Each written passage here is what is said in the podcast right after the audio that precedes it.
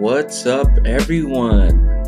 Welcome to Dive Deep with Don. I am your host, Don.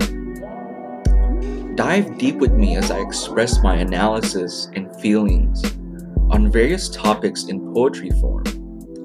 I'll explain the what and the why of my poems, and then read the poems to you all. Let's take a dive. What's up, everyone? Today's topic is about timing and pretty much God's will, but when you reflect back on things. Typically, on my episodes, I write things down and have something prepared, but with this one, I'm just gonna be in the moment. So it might sound unprepared because it's not, but I'm gonna speak from the heart. At the end of this episode, I'm going to share about the Bible verse that has kind of been the answer to everything that has happened in my life, past, present, and in the future when I look back on things. So instead of a poem, that's what you'll hear. Um, but before I even get to that, um, I'm going to share the what and the why of this episode and sharing that Bible verse. This Bible verse is called A Time for Everything. And although it's so simple, it is such a deep message to comprehend, understand, and feel. So, there are specific moments in my life where this Bible verse have has um, really helped me understand what the hell is going on and why why the Lord himself did it. Some of those moments include my friend um, Raymond. He he's actually the one that shared this verse with me and he changed my life with this. If you ever listen to this, Raymond, I, I thank the crap out of you. I will always love you. You saved me by sharing this Bible verse with me. Okay, so um, although we don't talk as much, um, that that bond and that that that connection will always be there. So I thank you. So this Bible verse came to me back when I was at CSU Fullerton in the Korean Christian Club, and Raymond was my Bible study partner, mentor, whatever you want to call it and uh, we were meeting I think uh, once a week at the time, and uh, we met after one weekend, and I think this was around the time after my suicide, and for him, he came to school um, ready to share, and his story was. Hey Don, I was driving on the freeway this past weekend. I think it was raining, I'm not sure. But his car slid off the freeway. It didn't hit anyone, but it fell off and onto the ground, and his car got totaled. But he walked out of the car with no scratches and bruises. So that's when our Bible study he shared that verse like it's not it's not my time to die like I'm meant to be here. So after he shared that with me, I started to you know ingrain that into my soul and into my understanding of life. It wasn't easy though. It wasn't. But that that Bible verse helped me understand that, you know, it's also not my not my time to die. As much as I wanted it to be my time to die when I wanted to leave this world, God was like, "No. Don, you're meant to be here, okay? There's more that you can provide to this world and you know, I, I thank him. I thank him a lot. That verse has also helped me forgive my father for leaving myself at three years old and uh, my whole family, right? He's caused a lot of pain, a lot of trauma, a lot of a lot of questioning, right? But my dad is not greater than the Lord himself and the Lord works in weird and wonderful and mysterious depressing, grateful, whatever word you can think of, he works in those ways. he made me realize, you know, it's it's time to forgive my dad and move on with this cuz I was using his absence as a as a reason and an excuse for all these crutches I have in my life. But you know what? It was time to forgive him and be proud of myself for all my accomplishments, everything I've done up until this point in my life because I've done it without him. I didn't need him to teach me how to be a man, how to how to drive my car, how to how to cook, how to fill up gas, how to how to treat a woman correctly, right? How to freaking tie my tie, you know? I didn't need him to do that. I did that myself in the support of my family. Um, so yeah, it it it has helped me get through uh, my father's absence, and I don't really need him to be here, but I forgive him. Okay.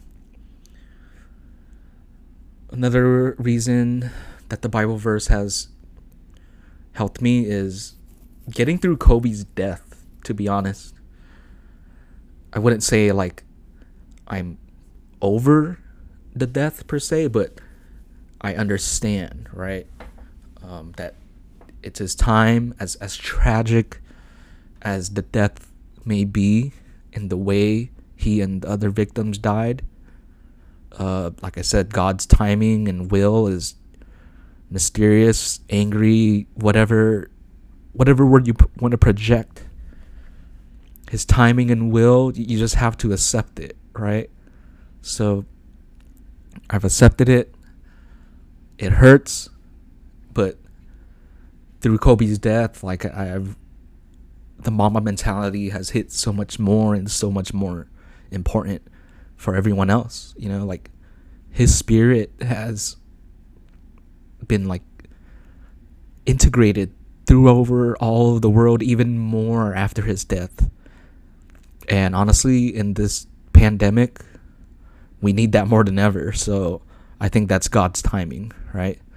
Um, it's also like getting through this pandemic too. Like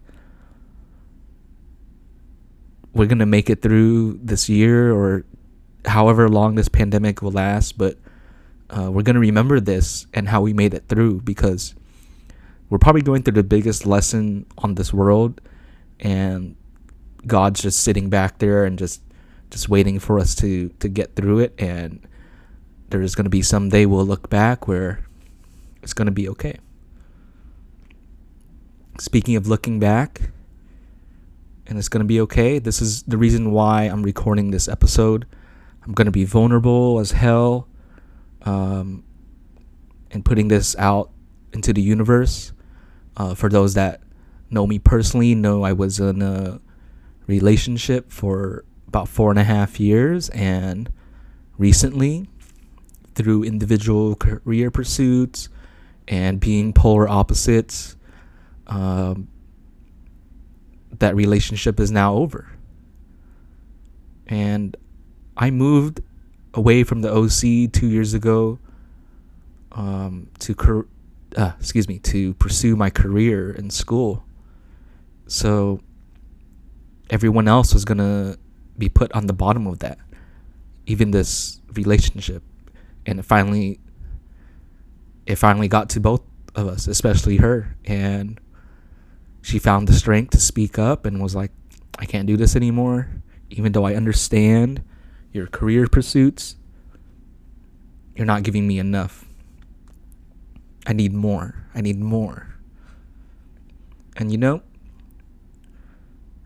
as a good person, I wanted to give more, but I know deep down inside I can't. I'm I'm here for myself. I'm already exhausted from teaching during this pandemic, learning during this pandemic and just I'm a deep thinker and everything it just gets to me in the back of my head, you know?